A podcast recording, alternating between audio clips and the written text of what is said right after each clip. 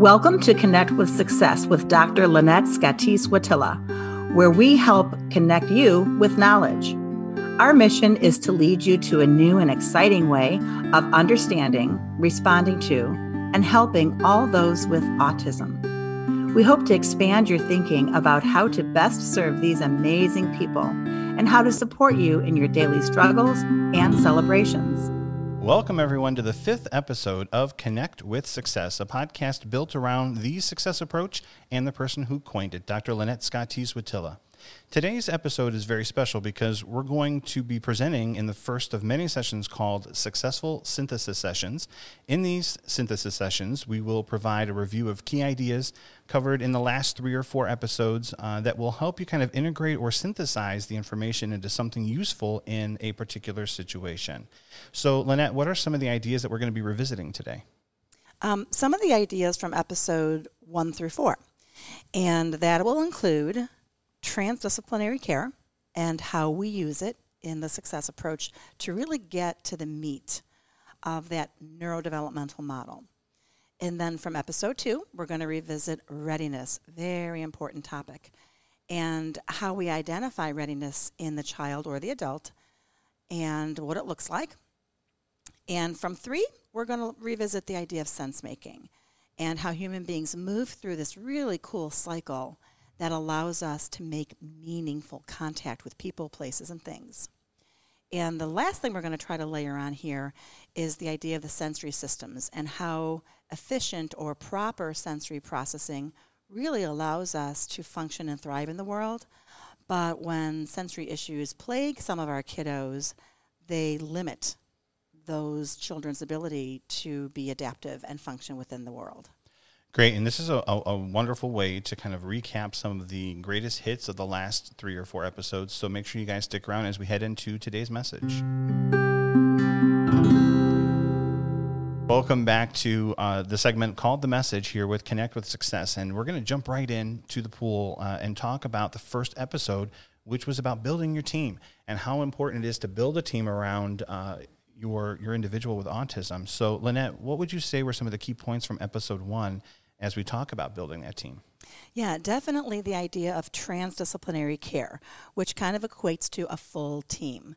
And don't forget, it must, must, must include our wonderful parents and family. Mm-hmm. Um, and these people, these professionals and family together, work to assess, plan for, and then treat and teach the child, which creates this unique web of support to fully facilitate the child's progress.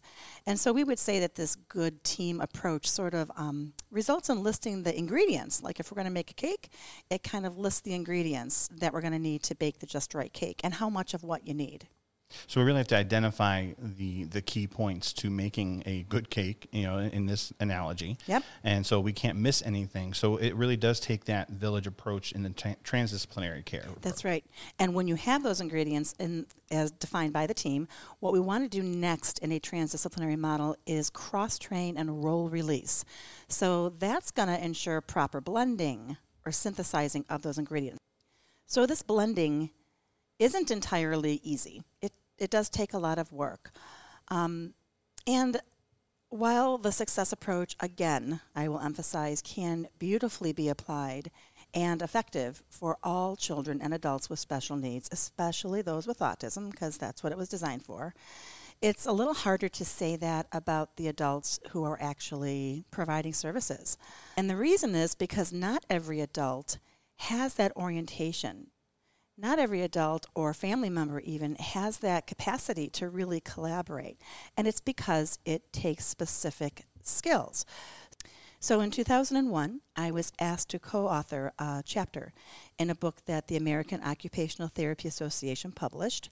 One of the things really important about this book and this particular chapter was that it really highlighted the difference between transdisciplinary care and other models, and some of the skill sets that a team member would need to have to be a really good transdisciplinarian. And I just wanted to read that entry so we have an understanding of some of the skill sets, you can say. Mm-hmm. So, some of the interpersonal skills that it takes to have successful collaboration as a transdisciplinarian include effective communication, like active listening, requesting clarification, providing clarification, and expressing knowledge simply. It also requires professional understanding and really knowing your own trade, knowing those theories, knowing those frameworks, and knowing informational assessment and methods. You have to really understand your own trade and the therapeutic interventions that are known to it so that you can bring those unique methods or treatment from your field to someone else who isn't so familiar with them. Another thing that you really have to have to be an effective collaborator is really good clinical reasoning and problem solving. And you have to want to share what you know so that the child can receive that method kind of across settings or across people as long as it's conducive to that kind of role releasing. And some methods are not. Some methods are very specific to your field. Um, and especially a teacher would never want me to assess a child for with an IQ test because I don't know anything about IQ tests and how to render them. Um, and in the same way, um, a, a special teacher would probably never want to do a therapeutic brushing program for a child or work with a child on a swing uh, to integrate the sense of balance, and nor would it be appropriate. So we really want to understand our boundaries and our and our lines that we have to work within, but find those that are transferable and cross train and role release. And it really speaks to um, building a team that you can trust. Yes. It really and, and having that communication because I I can come from the parent perspective and, and feeling just broken in, in some places where I didn't have people that I fully trusted with providing me a, a diagnosis or providing me with some insight as to how my child might be feeling mm. to be able to relate to that. And so building that that team of people that you can trust really comes through loud and clear in that communication. Mm-hmm. And so, probably a final key point to this transdisciplinary care that we talked about in episode one um, is really related to neurodevelopment. So, for kids with autism and other special needs, um, we really want that team that we put together to be very grounded in that all powerful bottom up approach, um, what I called in episode one a neurodevelopmental model. Um, and then, if we do that, if we ground ourselves in neurodevelopment, the individual's brain and body gets treated better and, and faster than if the team were to adopt um, the more maybe readily available top down approach um, afforded through other intervention models that parents say sort of drive the product or drill the skill into the child. And again, in using the success approach principles for uh, literally a quarter of a century now here at Integrations Treatment Center, we have found that the far superior alternative to a top down approach or a drill the skill kind of approach is one that strategically elicits the child's ability to process and master the baby steps of the skill and thus arrive at the product or produce the skill such that the skill is acquired naturally and normally. Um, and then it's going to generalize and it's going to stick. So it's far superior. And I love this idea of forming the team around that whole. So it starts with the basics of knowing who's on your bench and knowing who can can perform what skills to help bring a holistic approach to your child with autism. And what really speaks to what you've said over and over again, you have to reach and then teach the child. And I mm-hmm. think that brings us to the next topic in episode two, which is readiness. That's right. So some of the key points that we want to revisit from episode two about readiness so, readiness is an observable state wherein the child is adequately prepared to meet the demands of the environment. So, basically, they are ready to function and respond to what's going on around them. Another key point is that readiness is something foundational to every human being, and it's dynamic, so it's going to fluctuate. Um, it comes and goes. Um, you know, we are here in Cleveland. We have the wonderful Cleveland Opera and the Cleveland Orchestra. And if we're in some of those venues and we can sit and attend, we are able to do that. But if our bladder is full and nature is starting to call to us, we're not going to be ready to listen to the rest of that performance. Mm-hmm. So that kind of leads me to say that readiness and skill are not the same thing. But readiness can and does impact the performance of a skill, um, our ability to initiate or our ability to complete a particular skill. They are definitely related. Another key thing that we talked about in episode two was that readiness can be assessed. And this is where parents really have the power. They're really empowered to know this. You can know when your child is ready. And the way that you do that, if you remember back to episode two, was to look at their eyes and notice where they're directed. Notice their body movement and or position or alignment relative to you or what it is you're trying to introduce and listen to their voice. So this little mental checklist that we talk about is really a nice little list for parents to say, is my child ready? Let me look at these factors eyes, body, voice. Nope, you know what? He's scripting. He is, his mind is somewhere else. It's on a, a, a memory that isn't about the here and now, and he's scripting something from Snoopy that he saw. Okay, so I'm not going to introduce him to this task right now. I'm not going to expect him to perform right now because his mind is somewhere else. But what I can do is move myself into his vision and hold something at his eye level that I want him to engage to. So because as he's scripting Snoopy's Halloween episode or something that's salient to him from the past, you, through his sensory systems, are going to bring something that's more salient. And eventually the eyes are going to win out, especially if you jingle whatever it is that you're giving him or you're showing him. So you kind of interrupt that process and you can get his eyes back on you and his voice will not script anymore. So these are the tools you, that you need in episode two, you use that analogy of Rain Man. Yes. And that scene with the necklace. Yep. And so it's the same same situation here. So make sure you head back to episode two uh, if you missed that analogy. Mm-hmm. And so, and that leads us to episode three, which we talked about sense making, um, and and where we can layer in how once we've processed what's going on, moving to that next step of trying to make sense of it all. And again, this is another natural human reaction. It's just a matter of how someone with autism might process it. Yeah, and I'm glad you actually said the word layering, Dr. Smith. Good word choice. Because um, I want to sort of address that idea. So, as many of you are starting to kind of understand here in episode five, um, in the success approach, ideas or theories build on each other and connect or complement the others. Similar to the way that we sort of lay the foundation uh, for a house or a structure that you're building, um, we go from the ground up, right? And we're adding each unique layer of support that culminates in this perfect structure that serves to contain and support our needs um, and basically to help us thrive.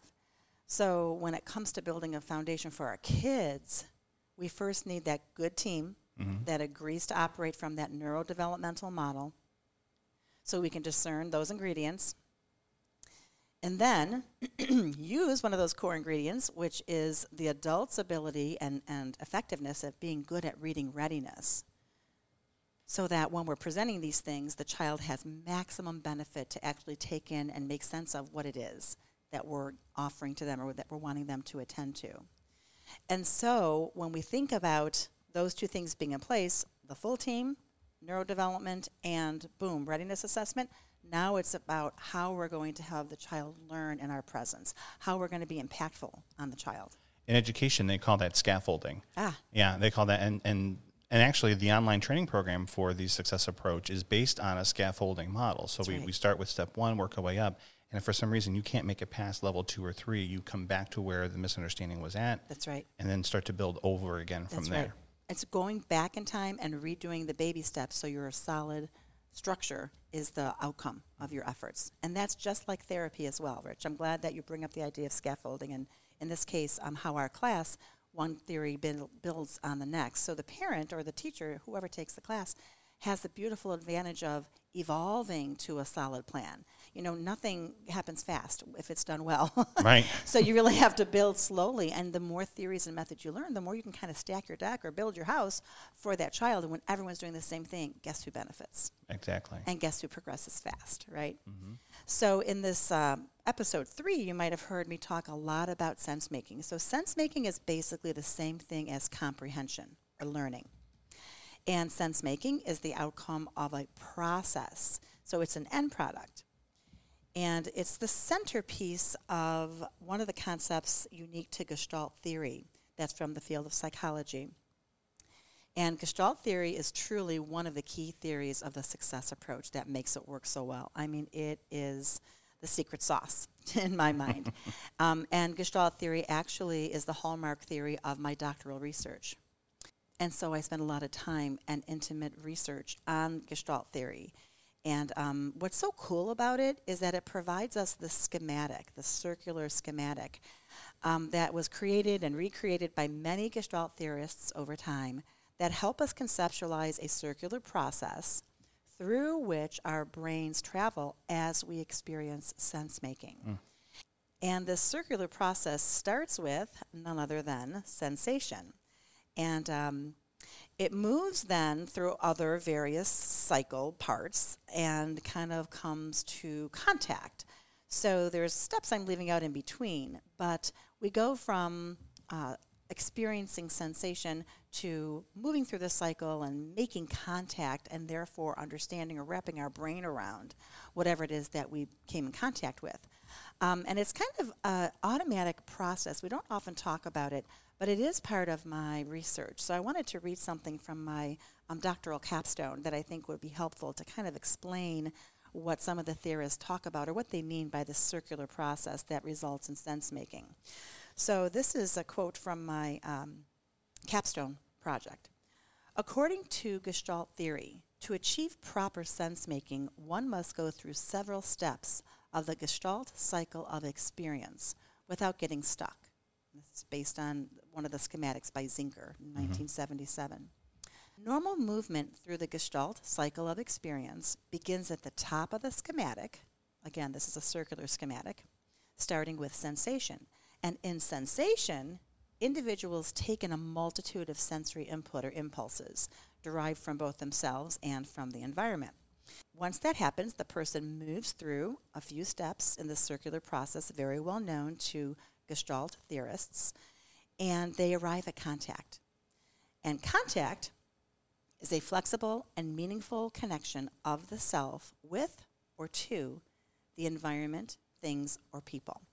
So when contact is successful, meaning is made, resulting in concept formation or an idea or ideation.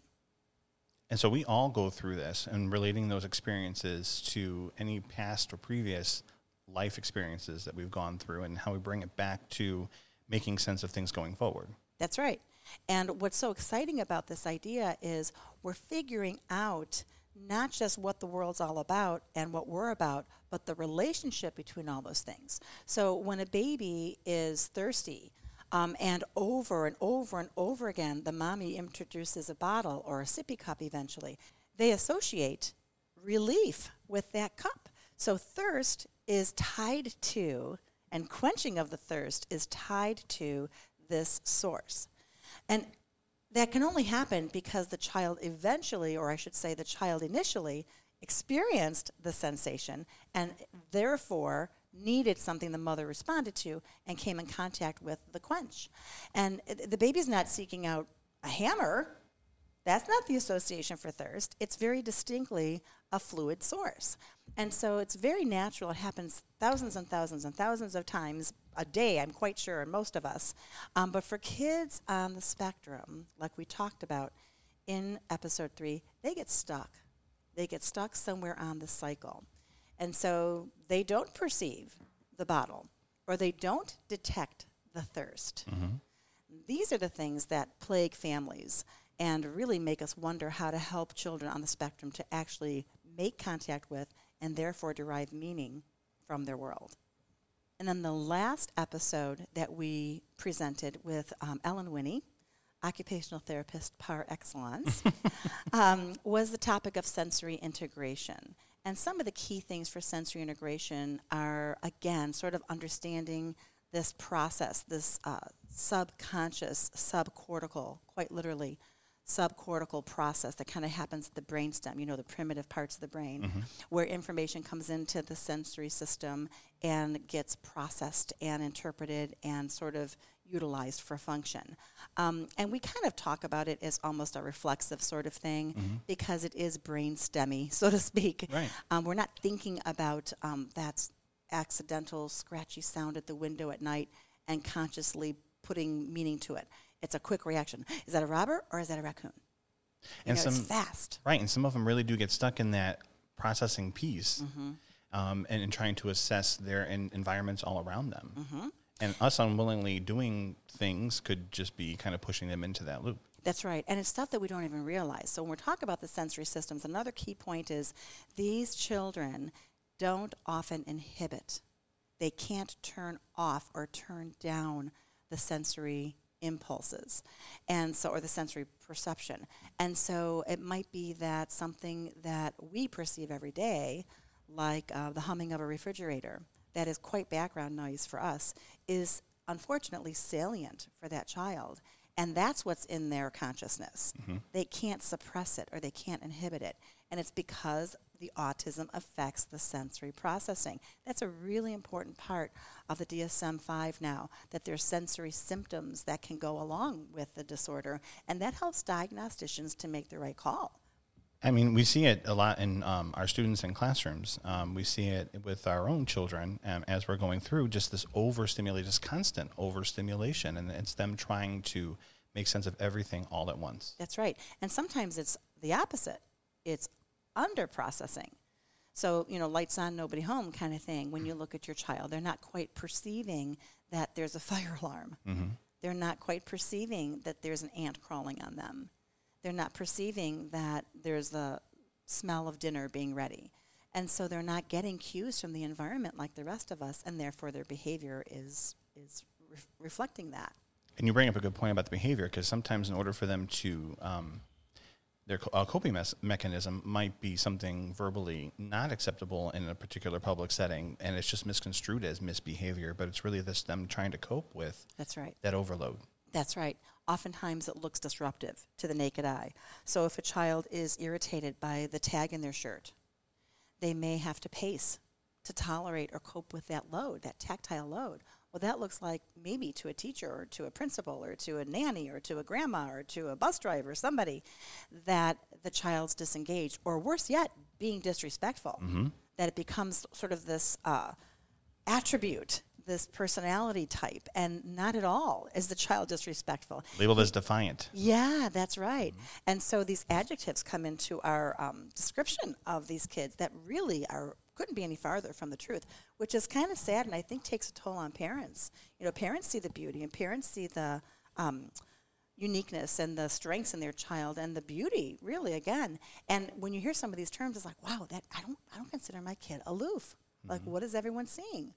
Or defiant. I don't see that. You know, I seem troubled. I seem distracted. I see his nervous system on fire. You know, those are very different ways of describing a child than deliberate or class clown or something else more negative. Yeah, just helping them process those expectations in that environment because we're um, we want them to act a particular way. It's really them trying to make sense of, of uh, their environment because in, in these institutions, they expect behavior in a certain way, but it may not be clear for the person on the spectrum to to operate that way. That's right. Even things like clapping. You know, that's kind of a given norm when you're at a performance in a group, large or small, and something is completed on stage, for instance. The, the audience usually responds with a clap or, you know, an applause. And um, that is sometimes not as tolerable to someone who has sound sensitivity. Um, and I know people on the spectrum who, instead of applauding, ask when they speak, for instance, this happens a lot at the Autism Society of America's conferences um, that we frequent and, and are often lecturing at, um, they will have the person with autism um, identify early on for their audience as they speak that instead of clapping, they would appreciate standing or even clicking, you know, to show that they um, appreciate the information shared. To soften that auditory cue that might be triggering. Yep, but to meet that social expectation Right. of gratitude at the end of a nice presentation. Wow, what a great tip there. So, our challenge for this episode uh, today, listeners, I invite you all to revisit your own ability and your team's ability to do three things. One, to assess and facilitate your child's readiness. Two, to support his or her ability to really connect and make meaning from people, places, and events around him. Three, to define what sensory supports your child may need most to function and stay adaptive. And maybe identify one way that you can be an extension of your child's OT to provide that sensory input.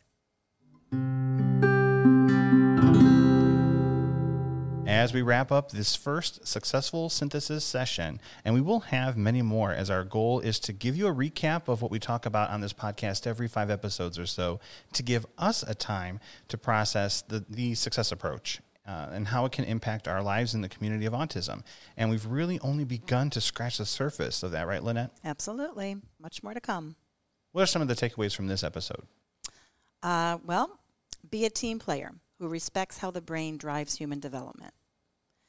Help your child get ready for making sense of his world and be sure he has proper contact with the idea he is learning so the concept is learned naturally and normally. Be an advocate for your child's sensory needs so she can be her best version of herself at all times. And above everything, expect success. We hope that you learned something today to help you on your journey with autism. We'll share more on our next Connect with Success podcast. Until then, expect success. The Success Approach is a registered service mark protected under intellectual property law. Unless otherwise specified, all music, audiovisual, and proprietary content shared in this podcast is property of Autism Productions LLC and its sister agency, Integrations Treatment Center. The use of this content is unlawful without the expressed written consent of aforementioned agency. For more information about the Success Approach, please go to our website at www.thesuccessapproach.org.